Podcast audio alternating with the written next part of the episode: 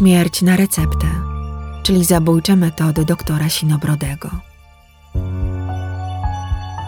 Historia zbrodni, którą Wam opowiem, jest wstrząsająca nie z uwagi na rozmach sprawcy, liczbę ofiar, bezduszność mordercy i jego interesowność.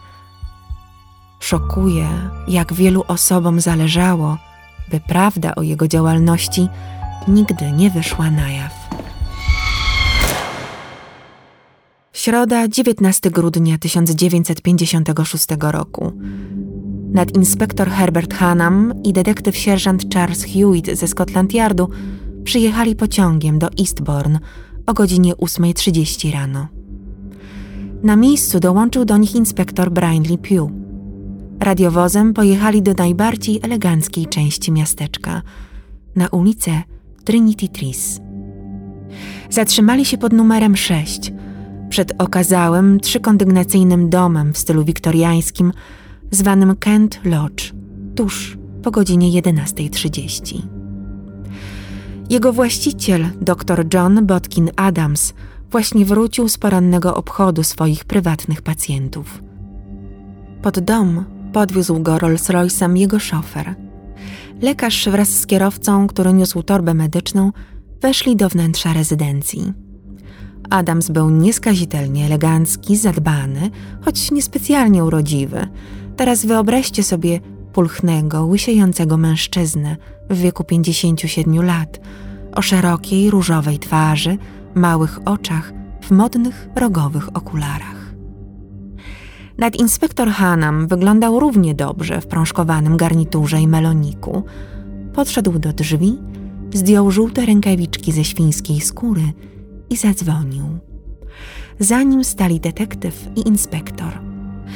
Musieli chwilkę poczekać, aż pacjent wyjdzie od doktora. Na zewnątrz domu czaili się dziennikarze. Podobno w środku był już jeden z nich, korespondent z Francji. Hanam podszedł do Adamsa. Doktorze Johnie Botkin Adams, jest pan aresztowany pod zarzutem zamordowania Edith Alice Morel. Nastąpiła niezręczna cisza. Z zaokrągłych okularów Adams spojrzał na policjanta z niedowierzaniem. Morderstwo? Morderstwo? Może pan udowodnić, że to było morderstwo? Zrezygnowany, ale wciąż dystyngowany doktor z pomocą recepcjonistki założył płaszcz i szepnął kobiecie ciche pożegnanie, gdy przerażona chwyciła go za rękę. Zobaczymy się w niebie najbogatszy lekarz Anglii i szanowany obywatel Eastbourne wsiadł do radiowozu. W Kent Lodge przy Trinity Trees 6 zaciągnięto ciężkie zasłony w oknach, jakby ktoś umarł. Tylko przez frontowe, ozdobne szklane drzwi widać było cienie i światło. Na komisariacie zgodnie z przepisami rozebrano Adamsa i przeszukano. 20 grudnia, nazajutrz, stanął przed sądem w ratuszu. Sala była wypełniona po brzegi. Teraz usłyszał oficjalne zarzuty niedociągnięć formalnych w postaci braku prowadzenia rejestru niebezpiecznych leków oraz znacznie poważniejszy zarzut morderstwa, za który w ówczesnej Anglii groziła kara śmierci przez powieszenie. A teraz cofnijmy się o wiele lat wcześniej i prześledźmy jego poczynania – które doprowadziły lekarza przed sąd. Przyszedł na świat 21 stycznia 1899 roku w Randallstown w Irlandii Północnej, w bardzo religijnej rodzinie należącej do protestanckiej sekty braci plymuckich, tzw. Tak plemet Brethren. Rodzina Adamsów żyła w prostocie i pobożności, oraz zachowywała dyscyplinę w służbie chrześcijańskiego zboru. Adams pozostał członkiem tej sekty przez całe swoje życie. Samuel Adams, ojciec Johna, był z zawodu zegarmistrzem. Pełnił również funkcję kaznodziei w lokalnym zborze.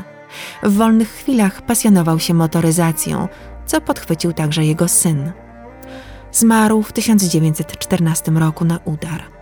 Matka Johna, Ellen Botkin, Urodziła go w wieku 33 lat, dość późno jak na tamte czasy. Był jej pierwszym dzieckiem. Jego młodszy brat zmarł w 1918 roku w wieku 15 lat na grypę hiszpankę. Zostali z matką sami, we dwójkę. John wstąpił na uniwersytet w Belfaście, mając 17 lat. Cztery lata później opuścił mury uczelni jako lekarz, ale bez wyróżnienia czy szczególnych osiągnięć. Rok studiów podobno zawalił, częściowo z powodu choroby. Nie integrował się i zachowywał jak samotny wilk, którym pozostał aż do śmierci. Za namową swojego pierwszego pracodawcy odpowiedział na ogłoszenie, w którym poszukiwano chrześcijańskich lekarzy ogólnych w Eastbourne, w East Sussex, spokojnej miejscowości nad kanałem La Manche, gdzie bogaci emeryci spędzali ostatnie lata swego życia w dostatku i bezpiecznej nudzie. Tu odchodzono w spokoju, bez fajerwerków i w swoim czasie, pośród drogich aut, bibelotów i w dystyngowanym towarzystwie. Śmierć przychodziła naturalnie, więcej emocji wywoływała popołudniowa gra w brydża. Aż do czasu, gdy w miasteczku pojawił się dr John Botkin Adams, doktor Sinobrody.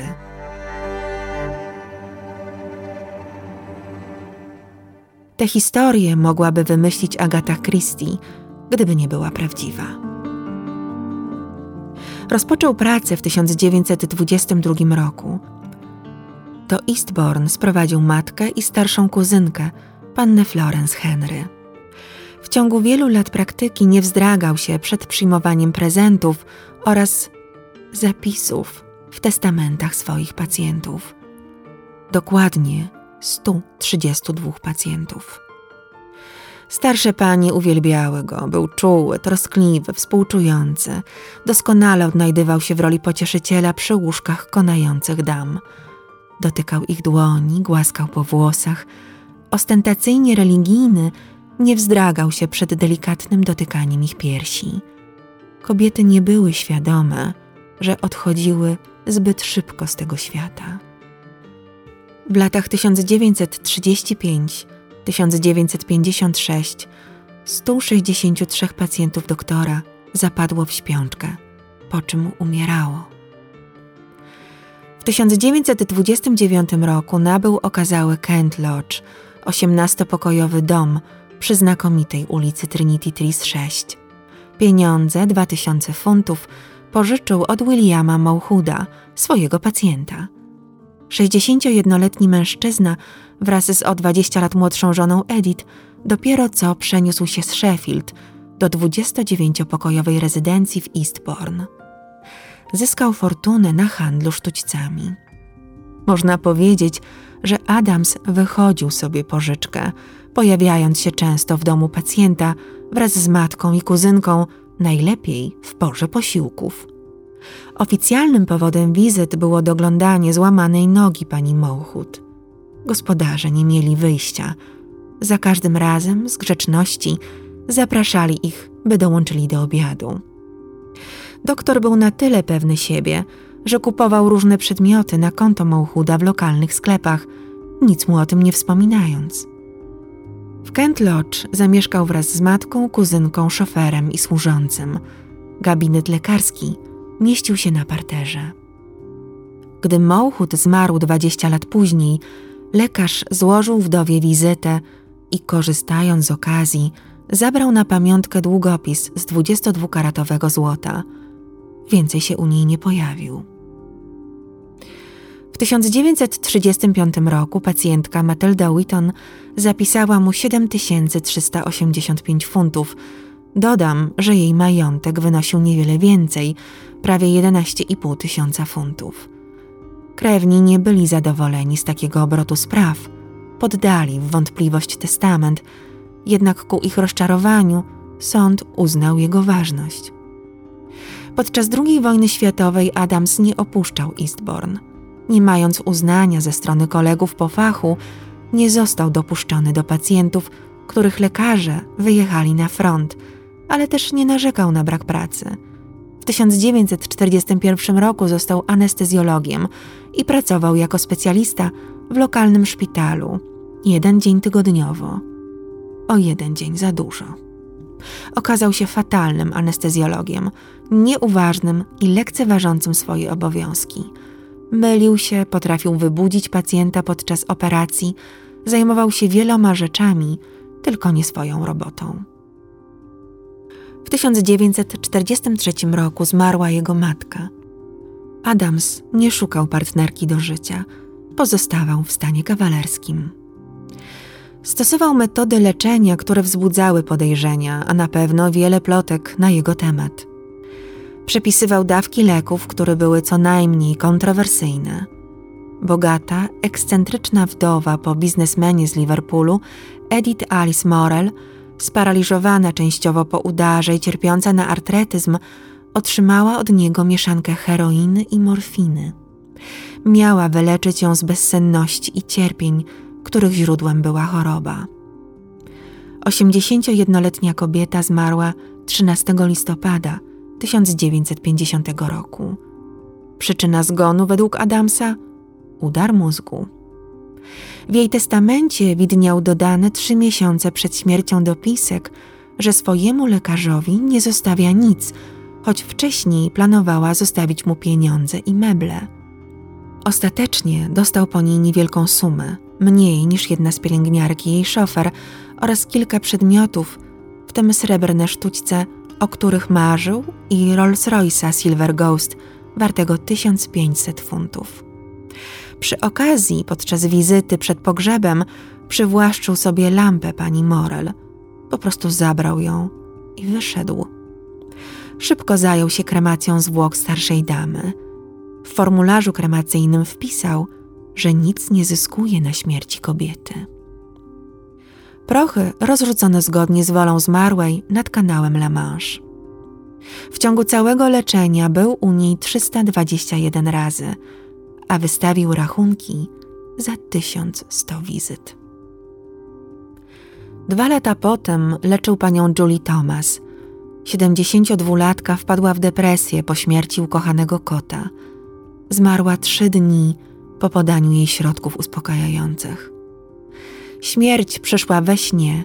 Kobieta ostatnie dwie doby przebywała w stanie śpiączki. Dzień przed śmiercią, wiedząc, że zgon nastąpi szybko, Doktor Adams wyniósł z jej mieszkania maszynę do pisania. Służbie powiedział, że Thomas obiecała mu ją w prezencie. Kolejnego dnia, o trzeciej rano, już nie żyła. Pędące pod jego opieką siostry, dwie panny, Hilda i Klara Neil Miller, zmarły jedna po drugiej w 1953 i 1954 roku. Hilda zostawiła spadek Klarze, a Klara doktorowi. Po ostatniej, nadzwyczaj długiej wizycie u niej w domu spokojnej starości, zauważono, że doktor zostawił starszą panią w samej koszuli, ściągnął z niej pościel i otworzył na szeroko okna. Była przenikliwie zimna noc. Kobieta wkrótce zmarła. Z domów swoich umierających pacjentów wynosił cenne bibeloty, zegary, alkohol. Nie krył się z tym, powołując zawsze na wolę dogorywających starszych pań. Jednak przeholował, dopóki uśmiercał wiekowe damy, nie wzbudzał podejrzeń. Ich śmierć wydawała się naturalna. 23 lipca 1956 roku policja w Eastbourne odebrała telefon. Dzwonił, jak się okazało, Leslie Henson, znany angielski komik i aktor, występujący wówczas w Dublinie, którego przyjaciółka, pięćdziesięcioletnia Gertrude Bobby Hallett, nagle zmarła, choć nie uskarżała się wcześniej na żadne dolegliwości. Henson wraz z żoną przez cztery ostatnie miesiące obserwowali, jak kobieta z dnia na dzień traci energię i staje się narkomanką. Jej wspaniała osobowość dosłownie rozpadała się na kawałki ku rozpaczy przyjaciół – Widzieli, że to pigułki podawane przez doktora Adamsa przywiodły ją na skraj apatycznego szaleństwa. Jednak zanim zmarła, a pozostawała jedynie w stanie nieprzytomnym, w niedzielę 22 lipca jej lekarz chciał się umówić z koronerem na prywatną autopsję. Adams opiekę nad panią Hallet sprawował od 1950 roku, chociaż opieka to za dużo powiedziane. Po śmierci jej pierwszego męża przepisywał jej tabletki nasenne. Później zajmował się drugim mężem Gertrude, Jackiem, który także zmarł w marcu 1956 roku w wieku 70 lat. Wdowie podawał barbiturany, nie powiadamiając o tym jej lekarza rodzinnego. Później będzie utrzymywał, że kobieta pragnęła popełnić samobójstwo. Koroner nie zgodził się na prywatną sekcję zwłok kobiety. Jednak zapytał, kiedy zmarła. Ku swemu zaskoczeniu usłyszał, że pani Halet wciąż żyje, aż usiadł z wrażenia. Adams popełnił fatalny błąd. Dotychczas w jego objęciach umierały mocno starsze panie, tym razem umarła pełna wigoru zamożna kobieta z doskonałymi koneksjami towarzyskimi. Gertrude, zwana Bobby, była wielką i pełną energii damą z Hollywell Mount, wspaniałej rezydencji z widokiem na kanał La Manche. 17 lipca, sześć dni przed śmiercią, wypisała doktorowi czek na tysiąc funtów na zakup samochodu MG, który podobno obiecał mu przed śmiercią jej mąż. 20 lipca zapisała mu w testamencie Rolls-Royce'a Silverdon wartego 2900 funtów. Tego samego dnia zapadła w śpiączkę. Według Adamsa przyczyną zgonu był krwotok mózgowy.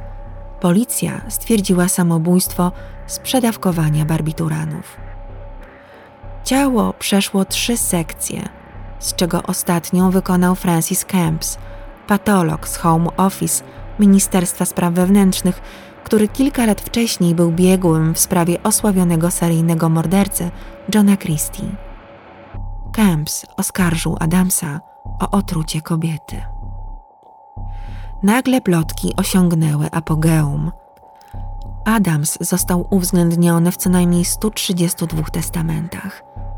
Preferował z wzajemnością starsze owdowiałe lub samotne kobiety, wybierał kontrowersyjne metody leczenia, nadużywając środków przeciwbólowych, a przede wszystkim interesował się nie swoimi sprawami, czyli losami spuścizny swoich pacjentek.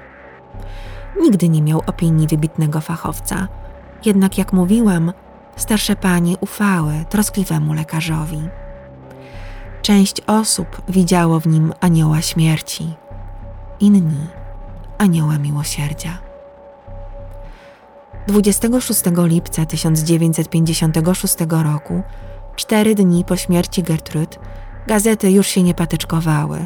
Opublikowano wątpliwości i podejrzenia dotyczące lekarza, na pewno w sprawie śmierci pani Hallet oraz kilku innych. Policja nie mogła już lekceważyć plotek. 17 sierpnia oficjalnie otworzono śledztwo w sprawie podejrzanych zgonów pacjentów Adamsa. Prowadziło je dwóch policjantów z Londynu, których już Wam przedstawiłam. Nadinspektor Herbert Hannam ze Scotland Yardu już jako nastolatek w latach dwudziestych dołączył do policji. Był uparty, inteligentny i ambitny. Wyspecjalizował się w oszustwach walutowych i prowadził współpracę w tej materii między Yardem i Bankiem Anglii. Miał wówczas 48 lat i wiele sukcesów na swoim koncie. Pomagał mu detektyw sierżant Charles Hewitt, policjant w czwartym pokoleniu, który dosłownie był w swoim żywiole. Uruchomione śledztwo bardzo go zaangażowało. Trzeci policjant, inspektor Brian Lee Pugh, miał pewien problem. Adams był jego lekarzem rodzinnym. Mimo to pozostał w zespole śledczym. Funkcjonariusze przebadali historię leczenia pacjentów Adamsa z ostatnich 10 lat. Na 310 zgonów 163 patolog Francis Camps uznał za podejrzany.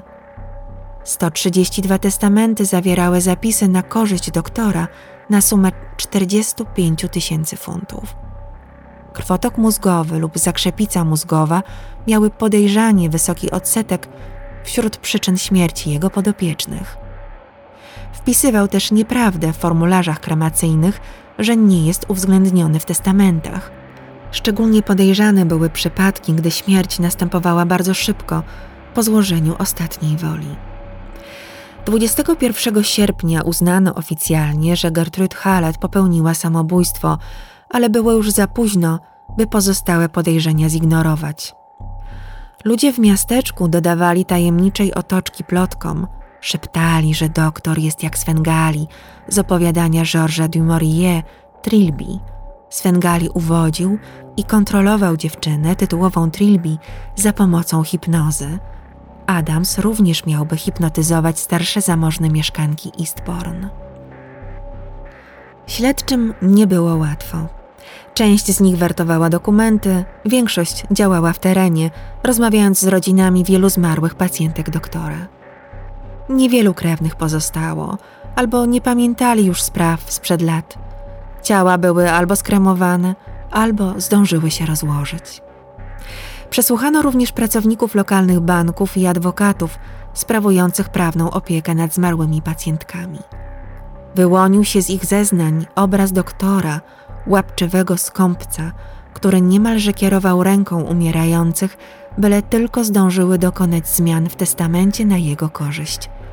Bardzo o to zabiegał. Przy okazji wyszło na jaw, że z domów zmarłych wynosił, co mu się udało, albo niepostrzeżenie, albo otwarcie upierając się, że otrzymał to w spadku. Śledztwo trwało.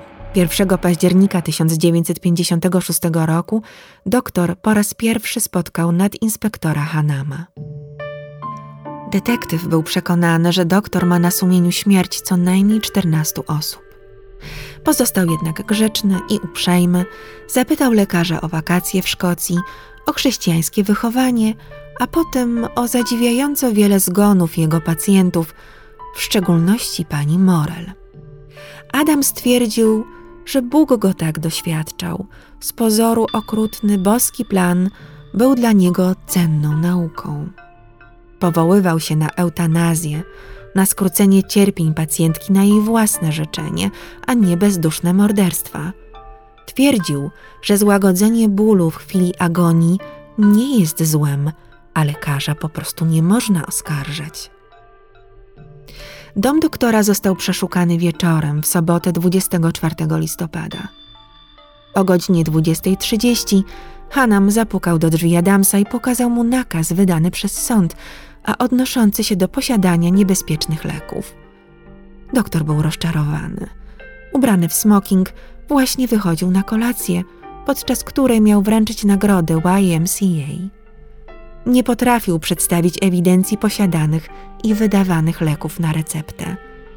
W ogóle jej nie prowadził. Siedząc na krześle przy biurku w swoim gabinecie, ukrył twarz w dłoniach i płakał. Jednocześnie próbował wsunąć do swojej kieszeni dwie buteleczki z morfiną. Tym razem fart mu nie dopisał, dostrzeżono jego gest w porę. Został zabrany przez policję na posterunek w Eastbourne, gdzie usłyszał 13 zarzutów za przestępstwa na mocy ustawy o fałszerstwie recept, kradzieży i kremacji. 26 listopada zwolniono go za kaucją. Na krótko – na początku tej historii opowiedziałam Wam o aresztowaniu doktora. Przypomnę, nastąpiło to 19 grudnia 1956 roku. Tymczasem, jak zawsze w takich sytuacjach, media szalały. Dziennikarze dotarli do policyjnych notatek na temat homoseksualizmu doktora i jego związku z byłym burmistrzem. Mężczyzna był pacjentem lekarza, odwiedzał go dość często – bo każdego ranka o dziewiątej. Spędzali też razem wakacje. Drugim kochankiem miał być komendant policji Eastbourne, Richard Walker. Policja nigdy nie wyciągnęła tych faktów, choć homoseksualizm był wówczas karany w Wielkiej Brytanii. Zapewne słyszeliście historię genialnego informatyka i matematyka Alana Turinga, któremu postawiono wybór albo terapia hormonalna, albo więzienie wybrał terapię, której nie wytrzymał psychicznie i popełnił samobójstwo. Co na to koledzy po fachu Johna Botkina Adamsa? jak być może się domyślacie, stanęli za nim murem. 24 sierpnia brytyjskie Towarzystwo Medyczne w okulniku do wszystkich lekarzy w Eastbourne przypomniało, że obowiązuje ich tajemnica zawodowa, również podczas przesłuchań. Mimo prośby prokuratora generalnego Sir Reginalda Manninghama Balera, instytucja nie zwolniła nikogo z tajemnicy lekarskiej. Mimo przedstawianych dowodów, namów policji i oskarżyciela prokuratora Melforda Stevensona nic nie udało się wskurać. Stevenson zdołał uzyskać początkowo zgodę sądu na połączenie sprawy śmierci pani Edith Morel z przedwczesnymi zgonami pana Haleta i jego żony Gertrudy, która nie potrzebowała leków, a mimo to zostały jej podane. Adams, choć partacz, mógł liczyć na solidarność środowiska lekarskiego. Zarząd towarzystwa upierał się, że nic nie potwierdza stawianych mu zarzutów. Wspomniany prokurator generalny Sir Reginald Manningham Baller był kolejną osobą w tej układance wzajemnie przenikających się wpływów i interesów. Zależało mu, choć nawet we własnej partii torysów nie darzono go sympatią i poparciem, by zostać lordem najwyższym sędzią. Spektakularny sukces w głośnej sprawie byłby dla niego całkiem sporym skokiem w karierze. Nie dość tego, sędzia wyznaczony do prowadzenia sprawy, 51-letni Sir Patrick Devlin jego równolatek rywalizował o to samo stanowisko. Devlin określał swojego przeciwnika Regim i publicznie wręcz z niego szydził. Stawka w tej grze była znacznie wyższa niż dobre imię, a nawet życie doktora Adamsa. Miał naprawdę szczęście.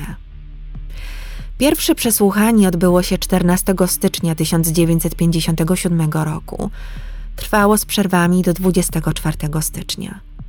Postawiono Adamsa w stan oskarżenia o śmierć pani Morel. Ustalono też na podstawie innych przypadków modus operandi. Doktor uzależniał od siebie psychicznie i farmakologicznie swoich pacjentów. Odcinał ich od rodziny i bliskich, wymuszał zmiany w zapisach spadkowych, po czym dokonywał ostatniego coup de grâce. Podawał śmiertelne dawki leków i zgarniał pieniądze zgodnie z prawem. Proces otworzono 18 marca 1957 roku w Old Bailey. Oskarżono lekarza tylko o jedno morderstwo pani Edith Alice Morel.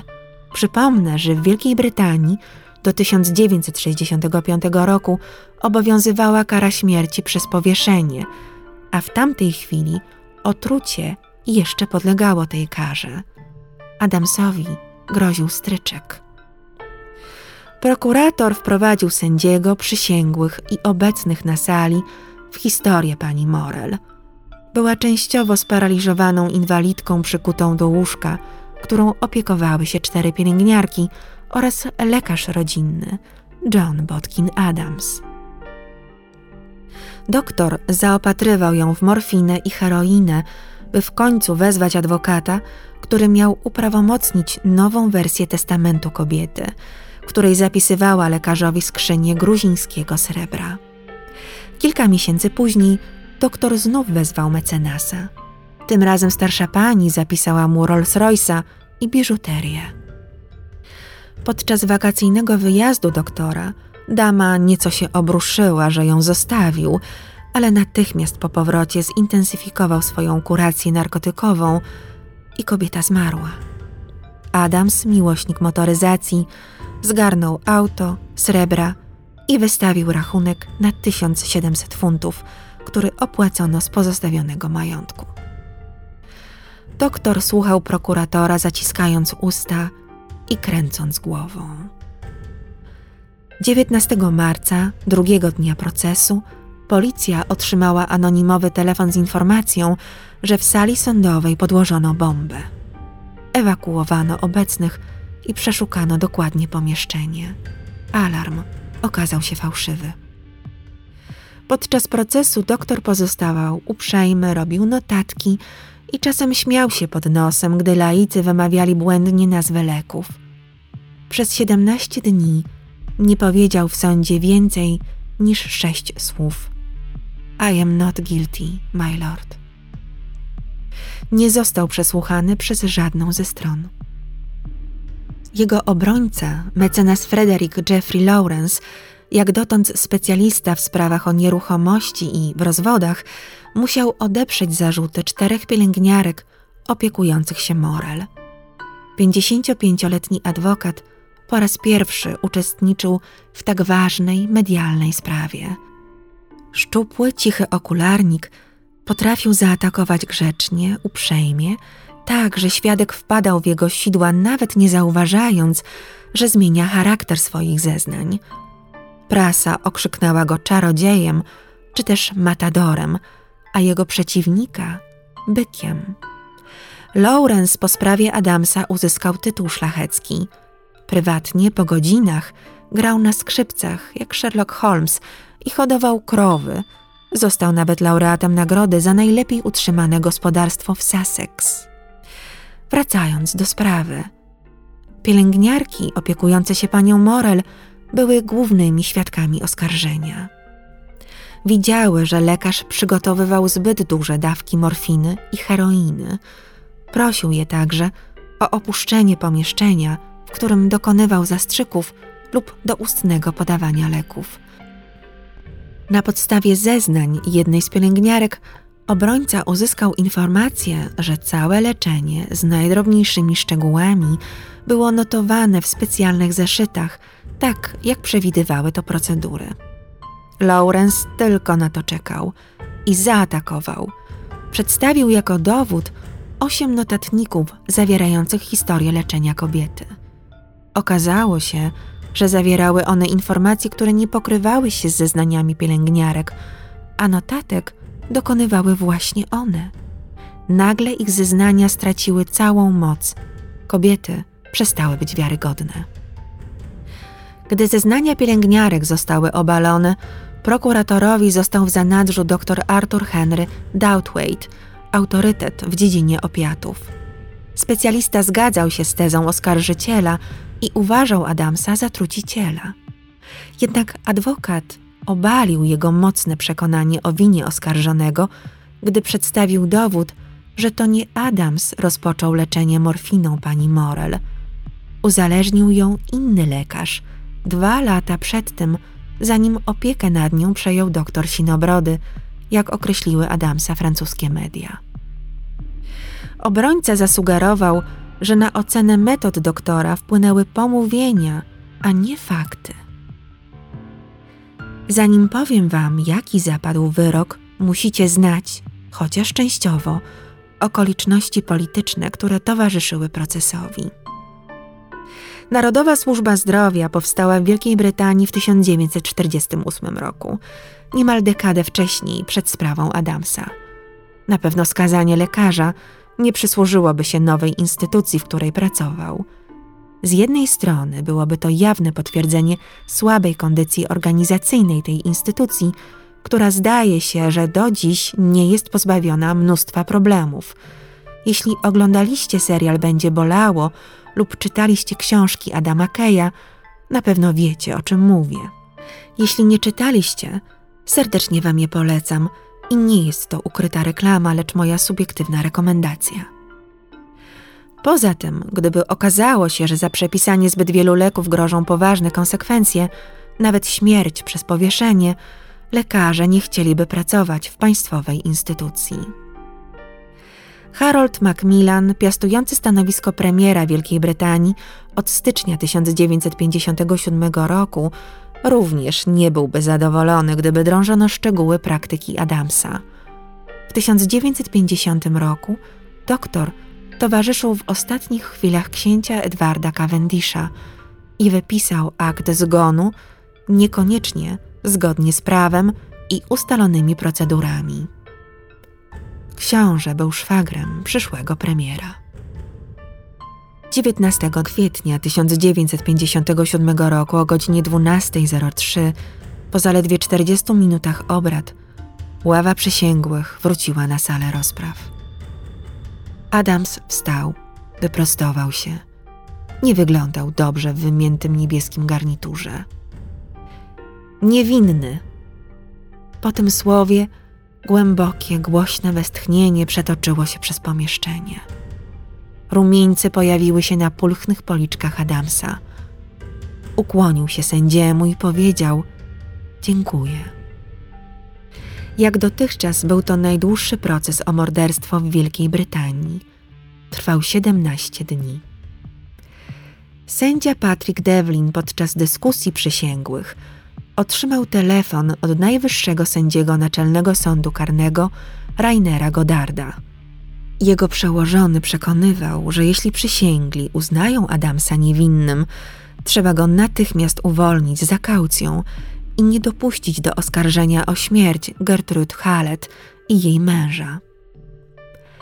Tego samego dnia, wcześniej, widziano sędziego Devlina z burmistrzem, dobrym znajomym Adamsa, na obiedzie w hotelu. Wyrok wyrokiem, jednak opinia publiczna, media i śledczy byli przekonani o winie doktora. Jednak kolejny zarzut morderstwa państwa Halet nawet nie doprowadził do śledztwa. W tym samym roku doktor usłyszał zarzuty jeszcze raz, znacznie mniej poważne, ujawnione podczas śledztwa. Za próbę ukrycia dwóch buteleczek morfiny, fałszowanie nazwisk innych lekarzy na receptach Narodowej Służby Zdrowia i wydawanie fałszywych orzeczeń na formularzach kremacyjnych musiał zapłacić grzywnę w wysokości 2400 funtów. Dyscyplinarna Rada Lekarska skreśliła go z rejestru medycznego. Zresztą Adams sam zrezygnował z pracy w Narodowej Służbie Zdrowia. Przywrócono go jednak do zawodu w 1961 roku. Od tamtego czasu zaskarżał systematycznie gazetę o zniesławienie i nadal prowadził praktykę lekarza ogólnego w Eastbourne. Wciąż znajdował pacjentów i pojawiał się w cukierni Marsza poręcznie robione szwajcarskie czekoladki. Nikt wprost nie zarzucał mu nieuczciwości. Plotki krążyły przez lata za jego plecami. W sierpniu 1962 roku wybierał się do Stanów Zjednoczonych, jednak nie otrzymał wizy z uwagi na wyrok dotyczący posiadania i przepisywania niebezpiecznych leków. Jedną z pasji doktora było strzelanie do rzutków.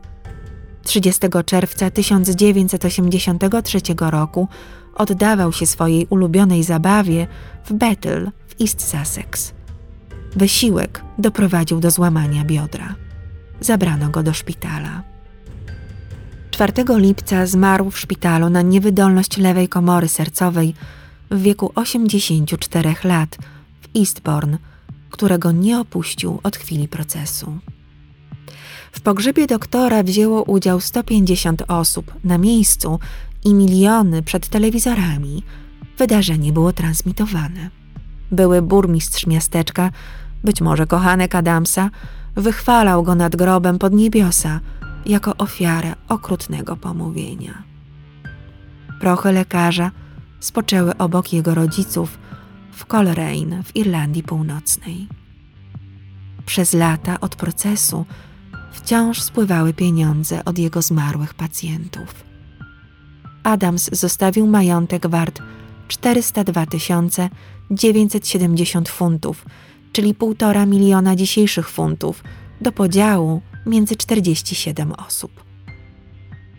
Wśród obdarowanych była dawna narzeczona doktora Nora O'Hara i 19 innych kobiet, które były mu wsparciem w trudnych chwilach, oraz gospodyni, szofer i właściciel ulubionego sklepu. Beneficjentem był również lekarz opiekujący się Adamsem w ostatnich latach życia. Jak podaje Sussex Express, w październiku 2021 roku wystawiono na aukcji online torbę medyczną doktora Adamsa wraz z wyposażeniem, maszyną do podawania gazu, czarną maską na twarz i parą starych rękawic do jazdy, których używał do prowadzenia jednego ze swoich Rolls-Royce'ów. Cena, jaką uzyskano, pozostała tajemnicą. Akta policyjne śledztwa przeciwko Adamsowi pozostają utajnione do 2033 roku. Nie sposób nie wspomnieć o innym lekarzu, który zbyt szybko wypisywał akty zgonów swoich pacjentów. Harold Shipman na pewno wzorował się na historii Adamsa i uniknięciu przez niego odpowiedzialności. Szacuje się, że Shipman pozbawił życia 250 osób, podając im zastrzyk morfiny i zabijając w ciągu kilku minut. W 2000 roku został uznany winnym zamordowania 15 osób. Popełnił w więzieniu samobójstwo w 2004 roku. Polecam Waszej uwadze paradokument telewizyjny The Good Doctor Botkin Adams z 1986 roku, oparty na historii procesu osławionego lekarza. W przygotowaniu opowieści korzystałam z archiwalnych wydań magazynu Time z pierwszej połowy 1957 roku, z audycji Tima McGarego dla BBC Radio Ulster z 21 lutego 2016 roku i artykułów na internetowych łamach Sussex Express. Scena aresztowania doktora jest po części moją fikcją literacką, którą pozwoliłam sobie wzbogacić tę historię. Nie powołujcie się na cytaty. Dialogi nie są oryginalne.